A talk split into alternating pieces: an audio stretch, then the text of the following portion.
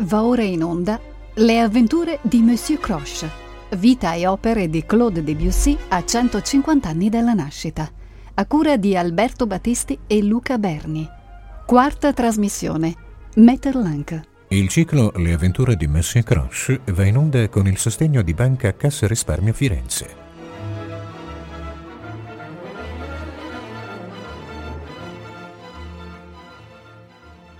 La quarta trasmissione delle avventure di Monsieur Croche è dedicata alla figura di Maurice Maeterlinck. Maurice Maeterlinck è un drammaturgo belga che ha scritto Pelléas et Mélisande, che è un, una pièce di teatro simbolista in cinque atti che fu creata il 13 maggio 1893 al Théâtre des Bouffes Parisiennes a Parigi. Tra gli spettatori Claude Debussy, che rimane particolarmente attratto da questo lungo dramma lirico che sarà la sua grande creazione per il teatro musicale. Lunghissima è la gestazione e più che altro lungo l'attesa per poter produrre questo dramma lirico in cinque atti. Già nel 1893 Debussy chiede il permesso a Maeterlinck di poter mettere in musica Pelléas e Mélisande. Ne riceve un assenso di massima, tanto che il nostro musicista si dispone alla composizione di questo dramma lirico tra il 1893 e il 1895. Tuttavia, i rapporti tra Debussy e Maeterlinck saranno guastati sostanzialmente dal rifiuto di Debussy di dare la parte di Mélisande all'amante di Maeterlinck, cioè a Georgette Leblanc, in quanto Debussy era assolutamente convinto di volerla dedicare a un soprano scozzese che si chiamava Mary Garden, che in quegli anni aveva riscosso un enorme successo come Louise nell'opera di Charpentier. Quindi tra il 1895 e il 1902, anno fatidico a questo punto della prima esecuzione di Pelléas e Mélisande, si passa dalle incomprensioni ai processi verbali davanti alla società degli autori e degli editori. Processo verbale che è puntualmente trascritto in molte delle biografie dedicate a Debussy, processo verbale in cui si vede un esagitato Maeterlinck contro un sostanzialmente tranquillo Debussy che risponde alle domande della giuria della società degli autori francesi, sicuro della sua non soltanto buona fede, ma anche della buona riuscita di questo suo capolavoro. In realtà, il 30 aprile 1902, all'Opéra Comique, sotto la direzione di André Messager, con Mary Garden protagonista, Opéra Comique che era, stata, che era diretta da Albert Carré, che era stato un po' la pietra dello scandalo, che aveva appoggiato in un primo tempo la candidatura di Georgette Leblanc contro Mary Garden e aveva in fondo eh, dato fuoco alla miccia dei, nei rapporti tra Debussy e Maeterlinck, dicevo il 30 aprile 1902 la prima esecuzione di Pelléas e Mélisande fu tutt'altro che un'esecuzione tranquilla, si accese una eh, disputa tra il pubblico della platea e le gallerie gremite di scrittori, pittori e musici, musicisti facenti parte di un gruppo che si autodefiniva gli Apache. Tra i rappresentanti del, del gruppo degli Apache si può ricordare lo scrittore Leon Paul Farg e Maurice Ravel, tra gli altri. Saranno coloro che a tutti tutte le repliche di Pelléas e Mélisande prenderanno parte e determineranno il faticoso ma duraturo successo di questa partitura di, De- di Debussy.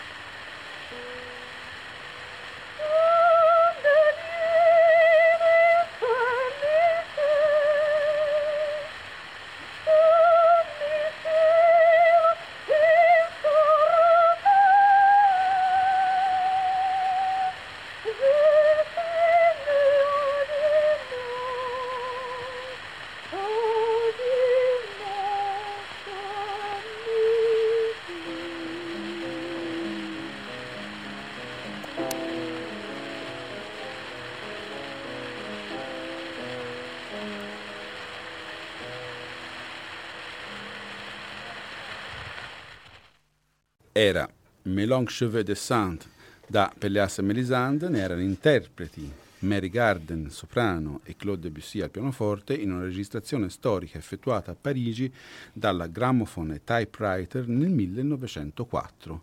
Quindi è l'inizio del terzo atto di Pelléas e Mélisande con la interprete della prima esecuzione. A questo punto dobbiamo sunteggiare in maniera molto larga le varie scene del Pelléas e Mélisande che abbiamo scelto in due edizioni fondamentali per quanto ci riguarda. L'edizione di Herbert von Karajan che vede come protagonista femminile Frederica von Stade, mentre invece dall'altra parte l'edizione di Claudio Abbado con protagonista femminile Maria Ewing e il Pelléas straordinario di François Leroux. Perché Debussy si innamora di questo dramma?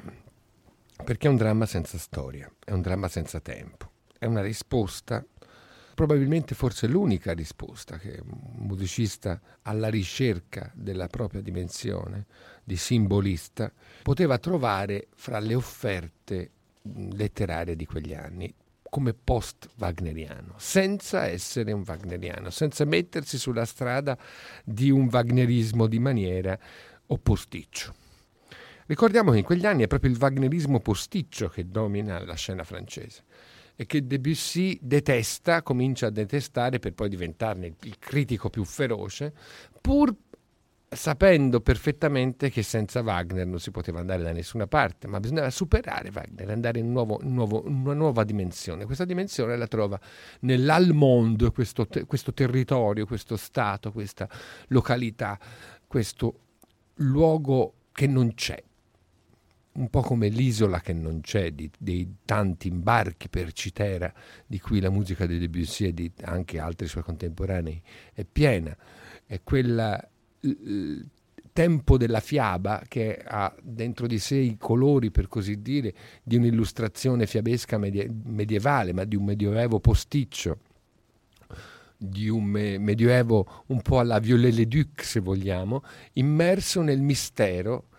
appunto di personaggi che non hanno un profilo definito, che non hanno una storia alle spalle, che non hanno probabilmente nemmeno un futuro. Sono delle, degli spettri trasparenti che danno a un dramma semplicemente il, il contorno appena leggibile di un percorso nel mistero delle anime.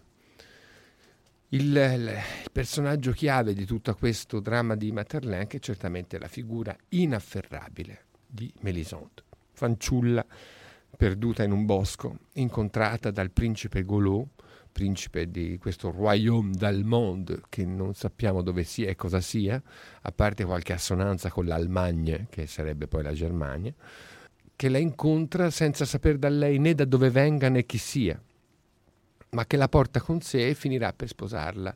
Ma noi già nella seconda scena dell'opera sappiamo che l'ha sposata, dopo questo incontro ai bordi di una eh, fontana e in un dialogo fatto quasi di monosillabi. Il fascino che proviene però da questa creatura di, di mistero, da questa anima filiforme di, di Melisande, è tale che eh, Golò è come se non potesse fare a meno di portarla con sé, come una sorta di specialissima preda di quella caccia che stava mh, compiendo do- e ne- per la quale si era perduto nel bosco. Quindi ci troviamo di fronte a un cavaliere perduto che incontra una fanciulla perduta. Sono due personaggi che si perdono. Dietro questo perdersi c'è tutto già il significato di un, di un, dramma che vuole avventurarsi nella dimensione del mistero.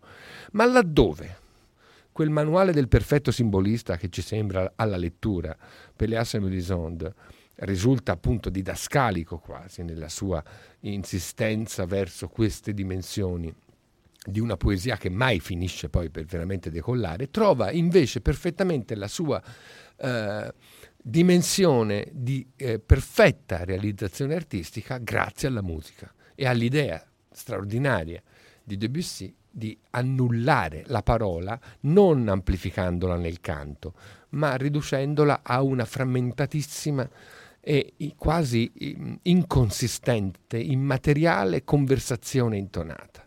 Il canto lirico non si spiega mai, non prende mai il volo, è tutto, tutto succede soltanto nell'orchestra. L'unico luogo dove abbiamo la vaga idea di un percorso eh, sentimentale e di una verità è l'orchestra. Il concetto è perfettamente wagneriano in questo senso, però Debussy priva la parola di quell'amplificazione retorica riducendola semplicemente a una appena percettibile conversazione, come una sorta di recitativo su una corda eh, di recita, appunto, infinita, che nega l'essenza stessa della tradizione lirica dell'opera, cioè appunto il canto, il bel canto. I personaggi si stemperano in questa sillabazione che soltanto la musica dell'orchestra, quindi il luogo indefinibile, inafferrabile, riesce a tradurre in autentica poesia. Potremmo dire oggi con tranquillità, senza tema di essere smentito da nessun letterato, che senza Debussy Maeterlinck oggi probabilmente non sarebbe più rammentato da nessuno.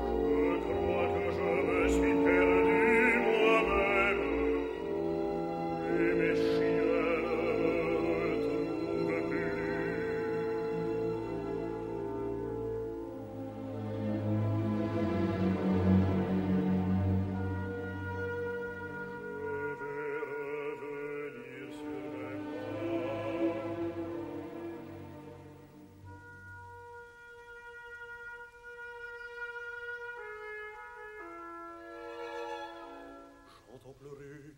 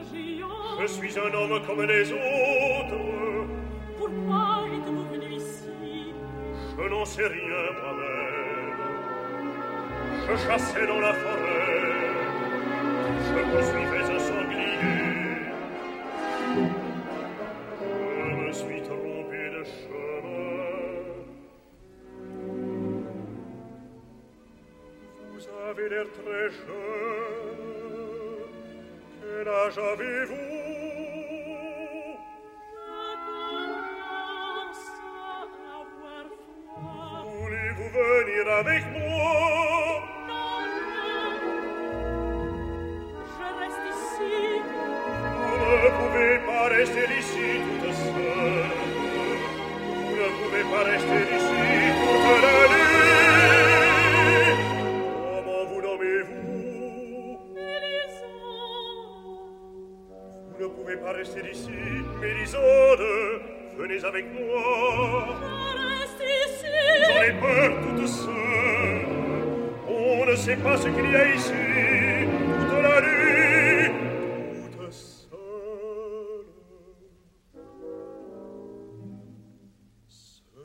ciel.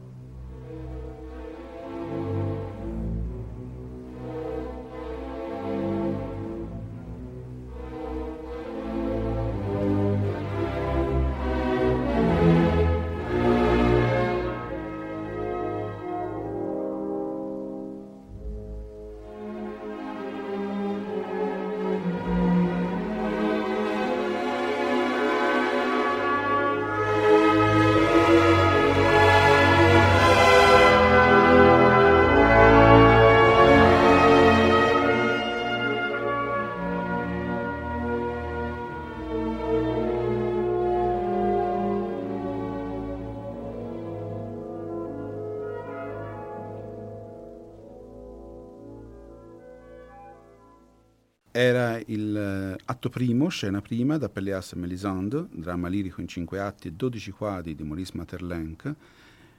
Il soprano Mélisande, Frederica von Stade, Golot, José Van Damme, i Berliner Philharmoniker erano diretti da Herbert von Karajan. E passiamo all'atto secondo, scena prima e interludio verso la scena, la scena seconda, Pelléas e Mélisande sono nel parco vicino a una fontana, una fontana che si dice che anticamente restituisse la vista ai ciechi. Purtroppo è stata abbandonata perché il re del Royaume dans le Arkel, è divenuto cieco. Mélisande vorrebbe toccare l'acqua che le pare profonda come il mare. Vi immerge le mani e vi immerge i capelli che si, che si bagnano. Vicino a una fontana uguale lei ricorda di aver incontrato nel primo, nel primo atto Golot. Gioca con l'anello, l'anello che lui le ha regalato, e l'anello cade nell'acqua. Allo sgomento di Melisande, che non potrà mai più ritrovarlo, e si domanda cosa dovrà dire a Golot, Pelleas gli risponde che deve soltanto dire la verità, cioè sulla parola verité si apre l'interludio verso la, la seconda scena. Si delineano alcune figure tra questo primo atto e l'inizio del secondo, che sono appunto Melisande ormai sposa di un principe che ha un fratello, che è Pelleas, e l'inizio di quello che potrebbe essere facilmente accostato a una storia tipo Tristan e Isotta, Paolo e Francesca, un adulterio in famiglia. Eh, viceversa qua tutto è semplicemente all'uso, non sappiamo assolutamente se ci, c'è davvero una tensione erotica, una, eh, una seduzione fra questi due personaggi. Eh, Melisande mantiene il suo mistero, mistero che è rappresentato perfettamente dall'inafferrabilità dell'acqua, quell'acqua presso la quale si trovava nella prima scena dell'opera, quell'acqua presso la quale si trova insieme a Pelleas in questo gioco infantile dove perde l'anello nuziale. Quell'anello eh, perso nel, e irrecuperabile ormai nel, nella fontana, in questa fontana che diventa pozzo senza fondo, eh, è chiaramente simbolo che si accavalla al simbolo, così come la parola verité pronunciata alla fine di questa scena sarà una delle parole chiave di tutta l'opera, direi proprio a, probabilmente il, l'elemento decisivo e determinante, cioè esattamente l'equivalente dell'acqua, l'inafferrabile, lo, l'elemento sfuggente. Qual è la verità degli uomini? Qual è la verità umana dei sentimenti più profondi? Qual è la verità del nostro essere? non si può catturare, non si può definire. Quello che può raccontare Melisande può essere la verità dei fatti, ma non certamente la verità di una psicologia, di un altro che non possiamo raccontare semplicemente perché le parole non possono rappresentarlo. L'unica cosa che può rappresentarlo è la musica. Ascoltiamo questa straordinaria scena della fontana.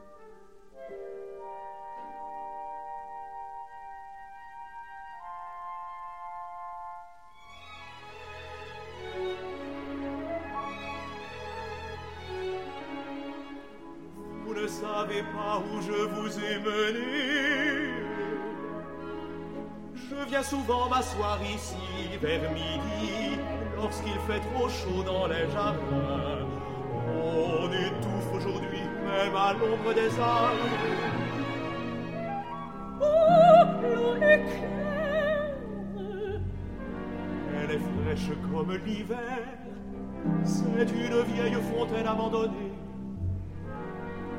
Il paraît que c'était une fontaine miraculeuse. Elle ouvrait les yeux des aveugles.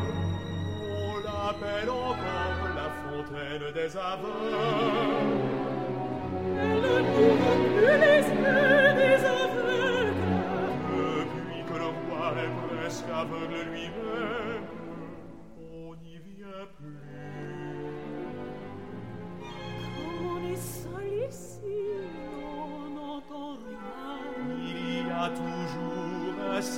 extraordinaire.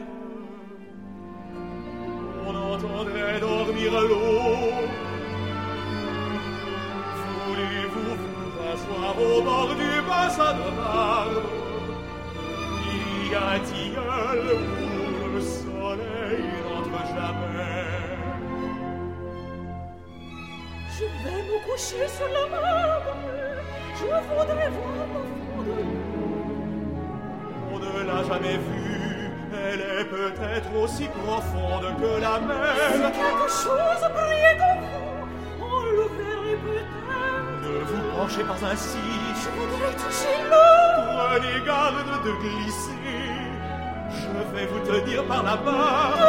non, je voudrais y plonger mes deux mains.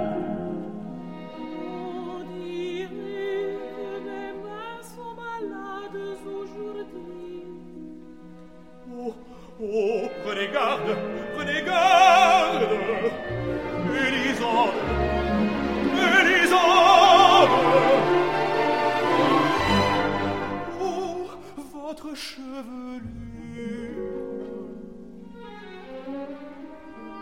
Je ne peux pas, je ne peux pas l'attendre. Vos cheveux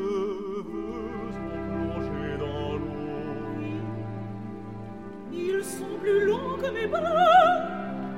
Ils sont plus longs que moi.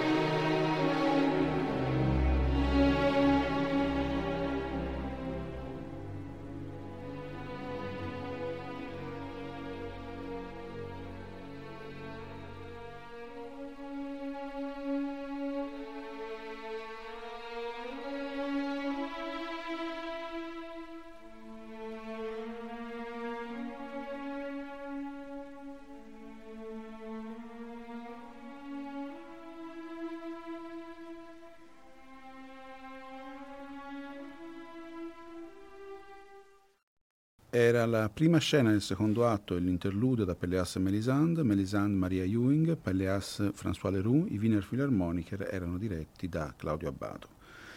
Arrivando poi ancora avanti, sempre nel secondo atto c'è una, una scena tra Golot e Mélisande, Golot è stato ferito, ha fatto una brutta caduta da cavallo mentre era a caccia di un cinghiale c'è questo primo momento di grande smarrimento di, di Melisande davanti, davanti, a Golot che scoppia a piangere, Golot le domanda se per caso è stato Pelleas che l'ha disturbata in qualche modo, si accorge che lei non ha più l'anello e la manda insieme a Pelleas nella notte nella grotta vicino a dove ha ipoteticamente andata a cercare delle conchiglie per il Petit Ignold, cioè per il figlio di primo letto di Golot.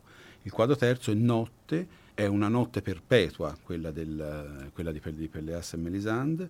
I due cognati, Pelleas e Melisande, sono davanti alla, alla, grotta, si deve entrare, però trovano tre vecchi mendicanti addormentati. Melisande si, si spaventa, vuole uscire subito e Pelleas la segue. Ancora poi un luogo chiuso e un luogo di senza, senza aria è, domina il secondo quadro del terzo atto, che è il nostro eh, terzo ascolto, Golò conduce Pelleas nei sotterranei del castello e lo, so, lo, sorregge perché si sporga in un grande in luogo cavo e buio dove c'è in fondo dell'acqua stagnante. La lanterna che tiene in mano Golò gli trema, Pelleas se ne accorge e gli chiede insistentemente di uscire in quanto si sente soffocare dai miasmi che salgono dal fondo ancora di un'acqua, che è quest'acqua malefica, l'acqua stagnante. Fuori dai sotterranei, Pelleas respira, respira l'aria del mare, un'altra acqua del, del nostro dramma lirico, vede la madre Melisande, alzando gli occhi vede la madre Melisande e eh, a proposito di Melisande, Golò gli dice che bisogna che Pelleas sia attento, non debba fare ragazzate con la, la, la cognata, in quanto è una donna delicata e sensibile, più che altro deve essere lasciata serena e tranquilla ora che aspetta un bambino. In effetti Golò è divorato dalla gelosia e a questo punto interroga il Petit Ignold, è il quadro quarto dell'atto terzo, e gli domanda insistentemente che cosa fanno Pelleas e Melisande. Anzi, promette a Ignold i simboli della virilità, cioè un arco e delle frecce, arco e frecce che già Golò sente che non sono più suoi. Prende in braccio il figlio, gli chiede di guardare attraverso la, fi- la finestra per vedere che cosa fanno Pelleas e Melisande. E Pelleas e Melisande sono seduti silenziosi. Ancora un, momento di grande spavento dall'insistenza del, del padre e Ignolde lo prega di, lasciargli, di lasciarlo scendere. L'acqua zampillante alla luce del sole della fontana è diventata acqua mefitica nel sotterraneo del castello, di questo castello che diventa a questo punto una sorta di cattedrale engloutie, per prendere un titolo celeberrimo di Debussy. Le figure di questo dramma, che non è un dramma, come avete sentito, raccontarlo diventa quasi un supplizio, proprio per l'assenza totale di un'azione e l'assenza totale di autentiche psicologie dei personaggi. I personaggi sono sempre, soltanto delle ombre ombre che emergono appunto come de, quelle inghiottite dei preti della cattedrale di, di, Is nel contesto di questo non luogo, non tempo che è Pelléas à Mélisande. Ma ancora più terribile, luogo davvero di lancinante, dolorosa e dolente soprattutto umanità, è l'ultima scena di questo terzo atto, laddove tenendosi sulle spalle il piccolo Ignold, Golot vive il dramma lacerante della sua gelosia e di questa impossibilità di cogliere appunto il mistero della verità, proprio perché la verità non si può manifestare, non esiste, nemmeno i personaggi sanno che cosa sia. E qui si arriva fino al punto quasi di una dimensione sadica, di un teatro della crudeltà. Il bambino diventa lo strumento della crudeltà e del, potremmo dire quasi della autopunizione di Golot che usa il figlio come una sorta di periscopio della conoscenza, di quella conoscenza inutile, vana.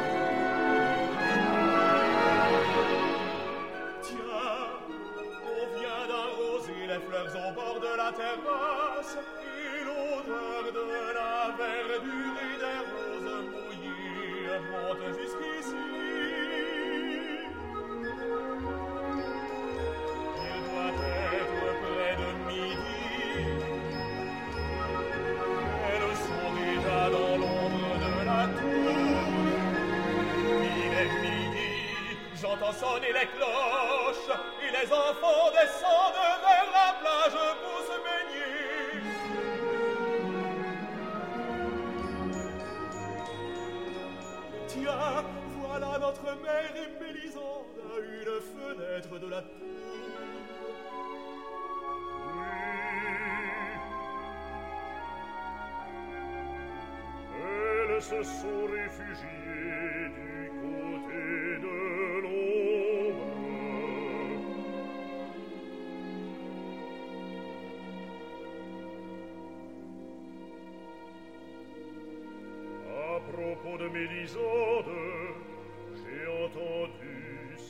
s'est passé et ce qui s'est dit hier au soir. Je sais bien, ce sont là jeux d'enfants. Mais il ne faut pas que cela se répète. Elle est très délicate et il faut qu'on l'aménage d'autant plus qu'elle sera peut-être bientôt mère. l'océan pourrait amener à malheur. Ce n'est pas la première fois que je remarque qu'il pourrait y avoir quelque chose entre vous.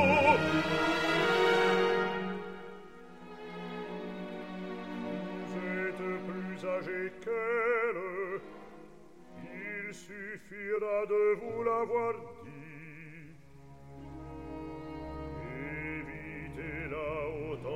impossible et sans affectation d'ailleurs.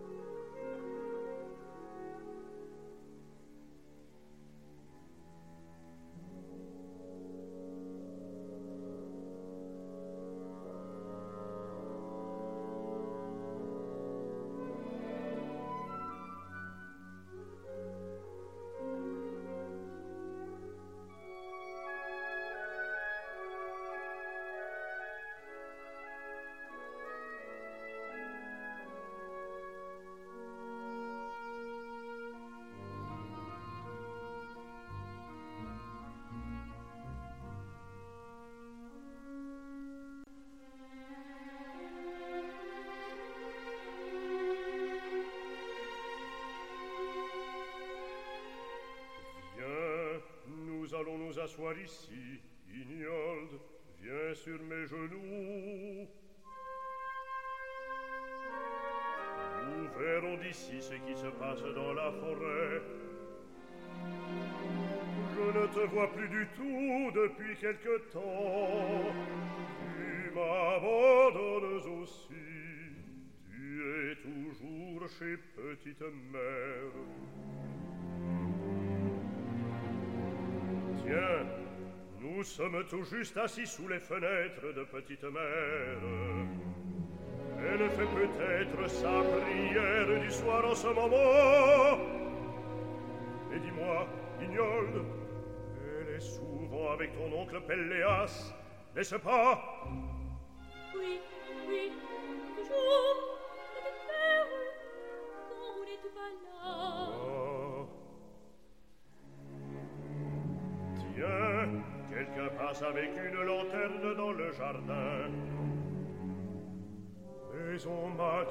ne s'aimaient pas.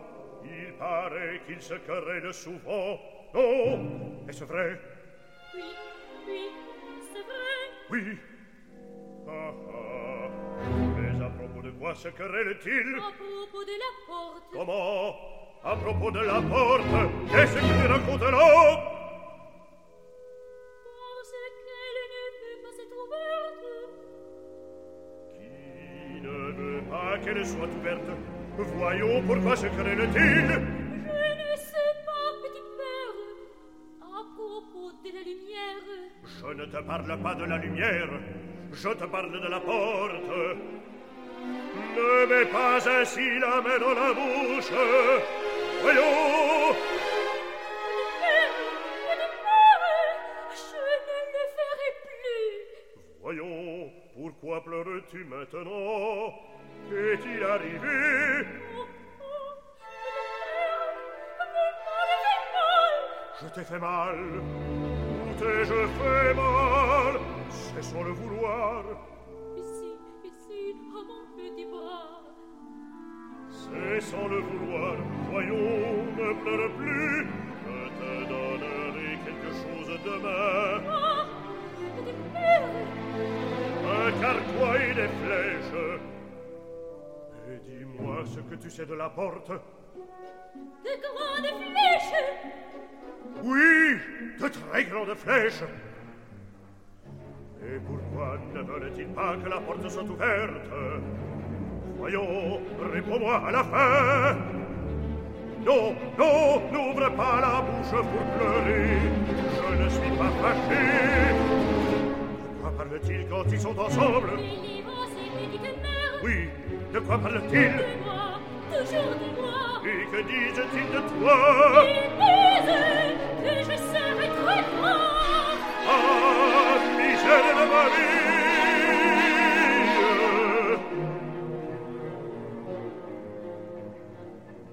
Je suis ici comme un aveugle qui cherche son trésor au fond de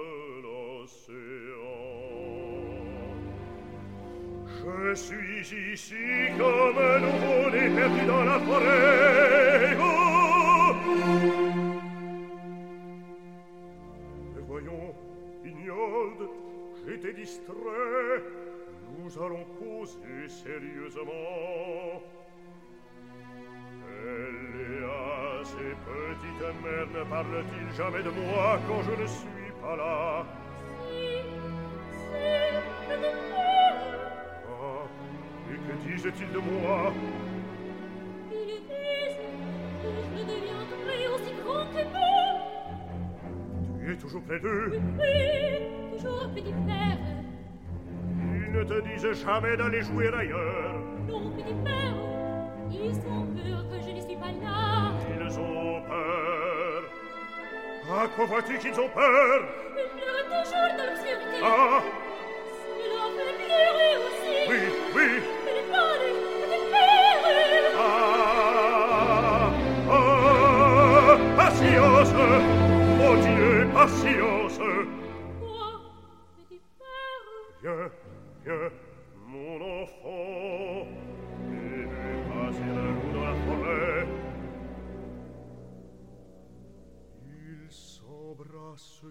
quelquefois. Non. Qu'ils s'embrassent.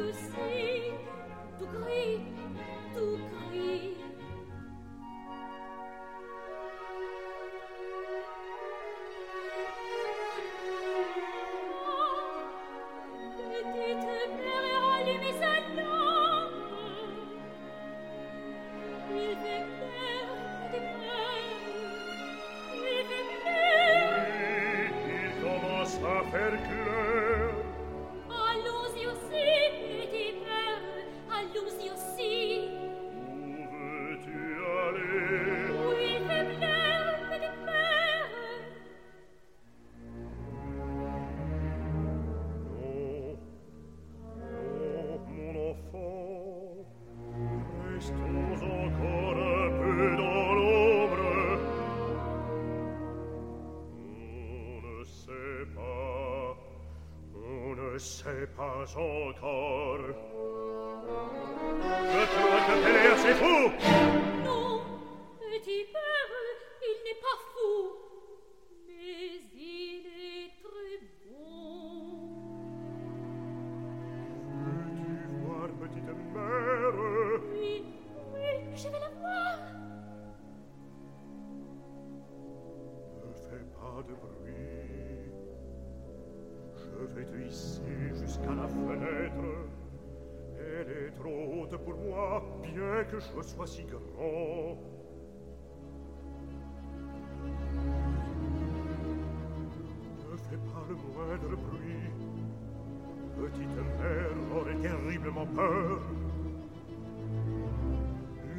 battu. Était-le dans sa chambre Oui. Il fait clair. Elle est seule Oui. Nous, nous, les pénitenciers, nous seuls. Il Oh, mais c'est mal. Ce n'est rien. Tais-toi. Je ne le ferai plus.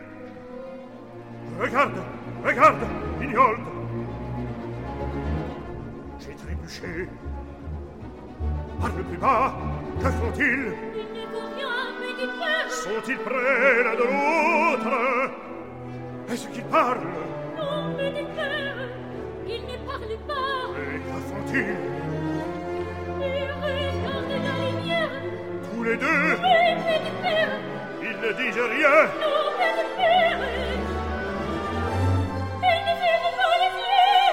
s'approche pas l'un de l'autre.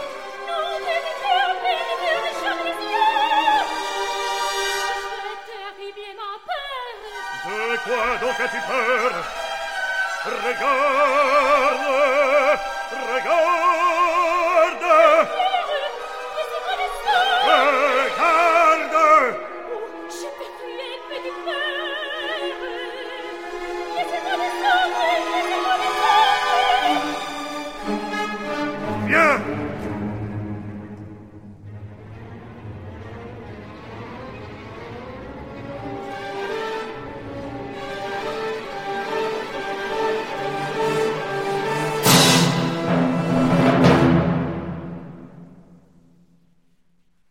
Abbiamo ascoltato dal terzo atto di Pelléas e Mélisande la seconda scena, l'interludio orchestrale, la terza scena, ancora un interludio orchestrale e la scena quarta. Ne erano interpreti François Leroux, Pelléas, José Van Damme, Golot, Patrizia Pace, Ignold, i Wiener Philharmonic erano diretti da Claudio Abbato.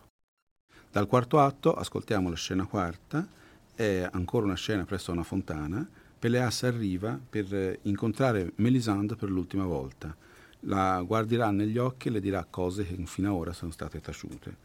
Ecco Pelleas che in un primo tempo le racconta che se ne sta per andare, ma in realtà finalmente le dice che l'ama. L'ama, l'ha inseguita dappertutto la bellezza e adesso l'ha trovata, l'ha trovata nella figura di questa evanescente cognata. Anche lei lo ama, ma nello stesso momento si accorge che nell'ombra della foresta c'è Golò armato per ucciderli. Melisande dice che tanto meglio a questo punto che tutta questa incastellatura d'amore si concluda in questa maniera. Golò è sopra di loro, Pelleas cade colpito a morte e Melisande fugge nel bosco inseguita da un silenzioso Golò che non dice una parola. Scena culminante dell'opera, non tanto per il fattaccio che avvicinerebbe Pelleas e Melisande a una qualsiasi opera verista, cosa che assolutamente bisogna evitare come la peste, d'altra parte bastano due note di ascolto per rendersi conto che siamo in, in tutt'altra dimensione, in tutt'altro mondo. Però è la scena rivelatrice di ciò che abbiamo detto finora, innanzitutto del non detto fra questi due personaggi. Non, mai Pelleas, mai Melisande hanno parlato dei loro sentimenti, di quello che si agita nelle loro anime, se non attraverso lo specchio di simboli o di eh, continue sterzate, diciamo così, di quella che potrebbe essere la, la logica di un discorso, di un confronto. È sempre stata soltanto l'orchestra a dire qualcosa. Ed è proprio per questo che nel momento supremo in cui, a fronte di questa partenza sempre annunciata e mai realizzata, mai concretizzata da Pellias, la partenza al, alla fine gli impone di affrontare Melisande e soprattutto i suoi sentimenti, nel momento in cui dice Je t'aime, l'orchestra tace. È l'unico momento in cui la verità trionfa sul palcoscenico e quindi l'orchestra non ha niente da dire oltre quello che viene cantato quasi sottovoce, impercettibilmente. È un je t'aime che rinnega tutti ti amo della storia dell'opera. Il trionfo del lirismo e della potenza vocale, della, eh, dell'inondazione del gran canto sui palcoscenici lirici, qui viene negato attraverso un bisbigliato je t'aime privo d'orchestra, per così dire nudo sul palcoscenico, così come l'anima finalmente viene messa a nudo. Quel che segue appartiene soltanto al sogno.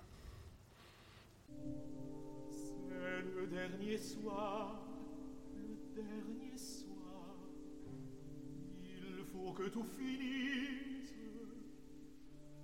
J'ai joué comme un enfant autour d'une chose que je ne soupçonnais pas.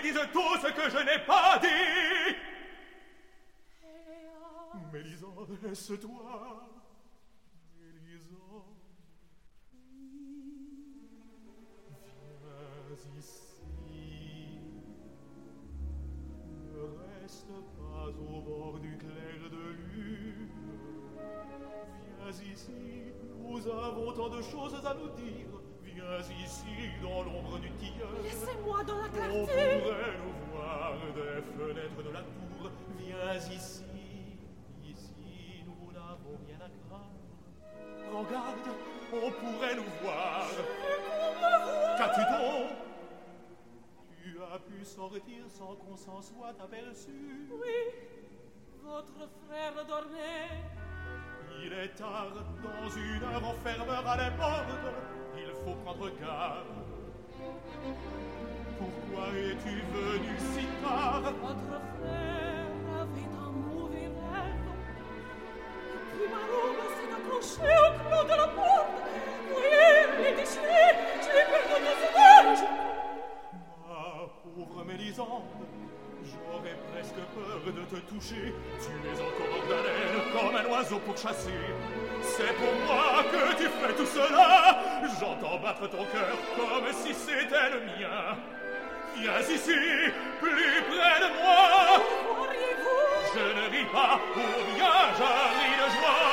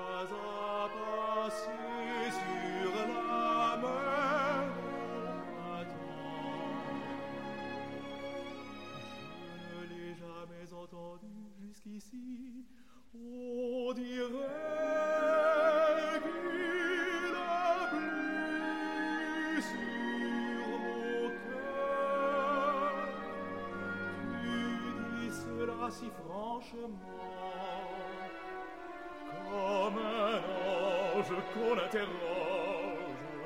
Je ne puis pas le croire, Mélisande. Pourquoi m'aimerais-tu Mais pourquoi m'aimes-tu? Est-ce vrai ce que tu dis Tu ne me trompes pas, tu ne mens pas un peu pour me faire sourire?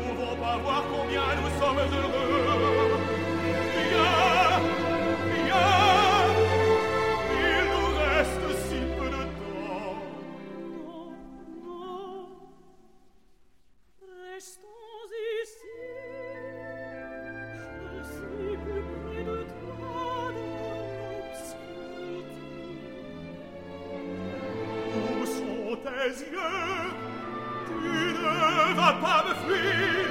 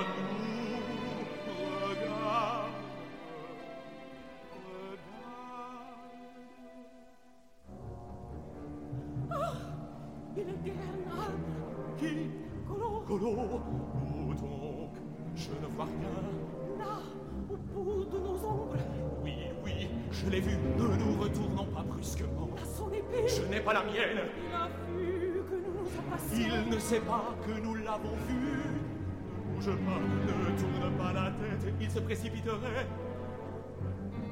Il nous observe, il est encore immobile.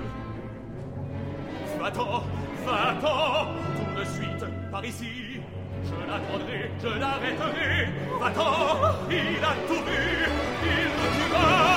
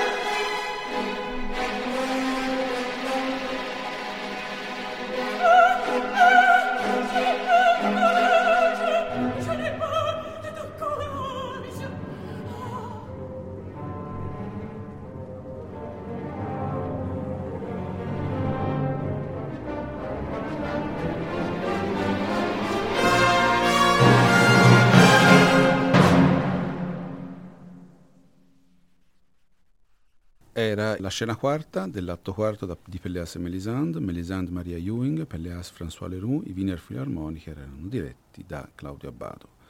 E arriviamo alla seconda parte del quinto atto, la camera da letto di Mélisande, Arkel, Golot e il medico sono al capezzale di Mélisande, è rimasta ferita dal marito leggermente, non di questo può morire, ma in realtà muore di, di uno spavento e di parto, lasciando al mondo la pauvre petite. Le fanno vedere questa bimba che è il soffio vitale che viene lasciato da Melisande su questo mondo. In quel momento entrano in stanza le ancelle che si inginocchiano, poi si comprende che Melisande ha lasciato questo mondo rarefatto in cui è, vissu- è vissuta. Golò se ne stupisce, la chiama, tutti si inginocchiano e Arkel esorta Golò a uscire, ha bisogno a questo punto Melisande di silenzio e ora bisogna occuparsi della bambina perché viva al posto di lei. Una creatura lascia il passo all'altra creatura. Una creatura immateriale, un'eterna bambina, potremmo dire, Melisande, la creatura del mistero, lascia il posto a una sua creatura, al prodotto di un amore. Quale amore? Non sapremo mai. Chi è il padre di questa creatura? È avvolto nel mistero. Il confronto finale sul letto di morte fra Golot e, e Melisande è altrettanto lacerante. È una sorta di disperato interrogatorio per arrivare alla verità, verità che non arriva, perché nessuno conosce la verità dell'altro, nessuno conosce la verità dell'essere. E il toccante congedo di Melisande, in un silenzio infinito, senza addii, senza esalare nel testo il suo, appunto, la sua separazione dalla vita e dagli altri personaggi, ma questo entrare nel mondo del silenzio lasciando però un'altra creatura, un'altra testimone del mistero della vita a continuare l'infinita catena del mistero della vita.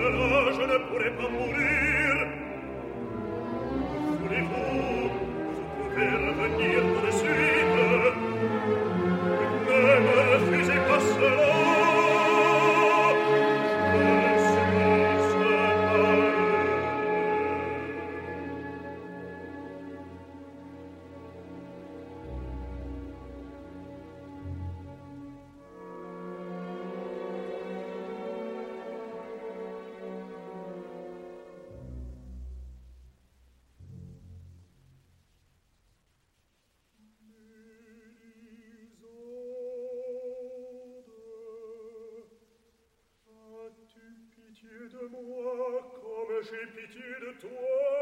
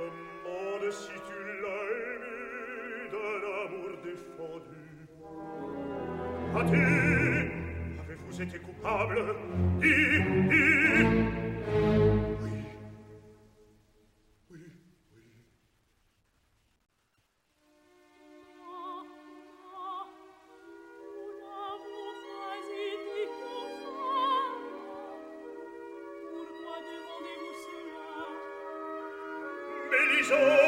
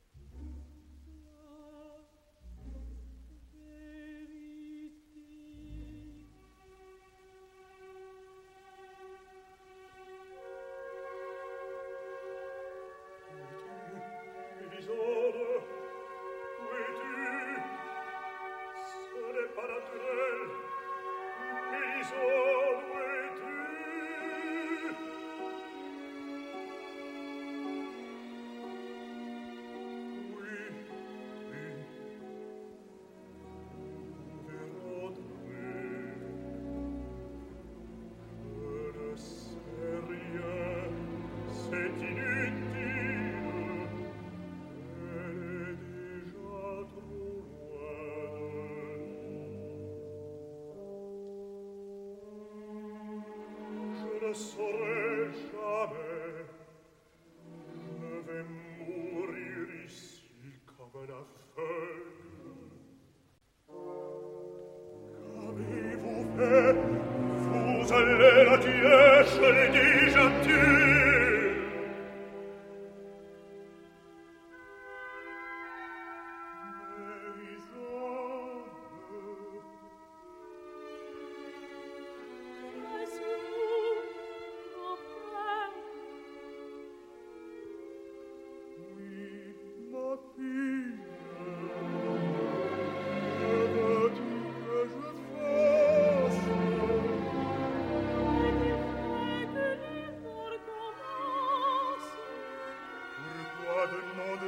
ce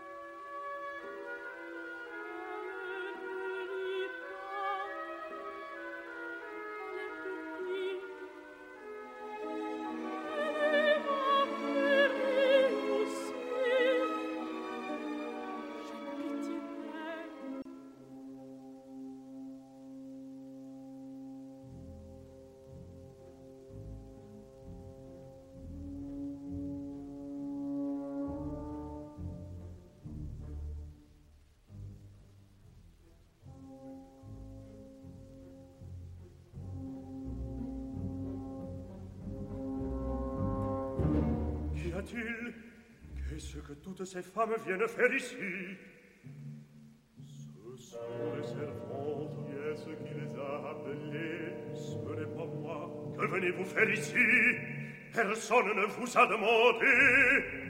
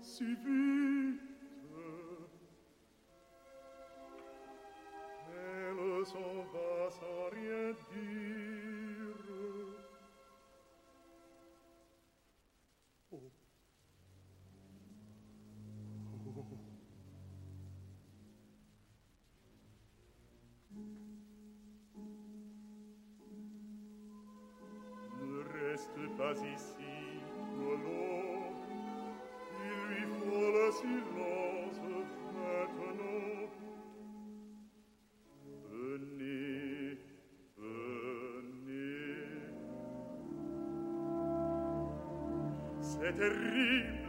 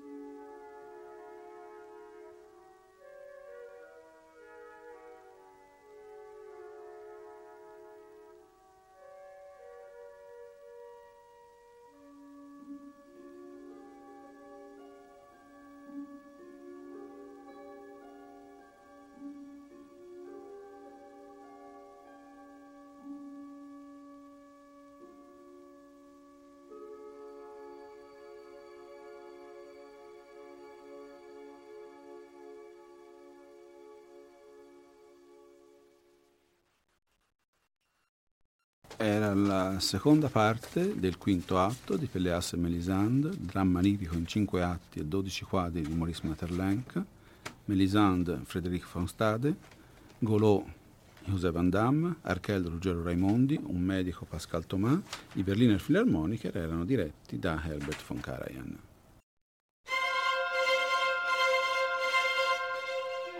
Abbiamo ascoltato Le avventure di Monsieur Croche, vita e opere di Claude Debussy a 150 anni dalla nascita, a cura di Alberto Battisti e Luca Berni. Quarta trasmissione, Metterlank. Il ciclo Le avventure di Monsieur Croche va in onda con il sostegno di Banca Cassa Risparmio Firenze.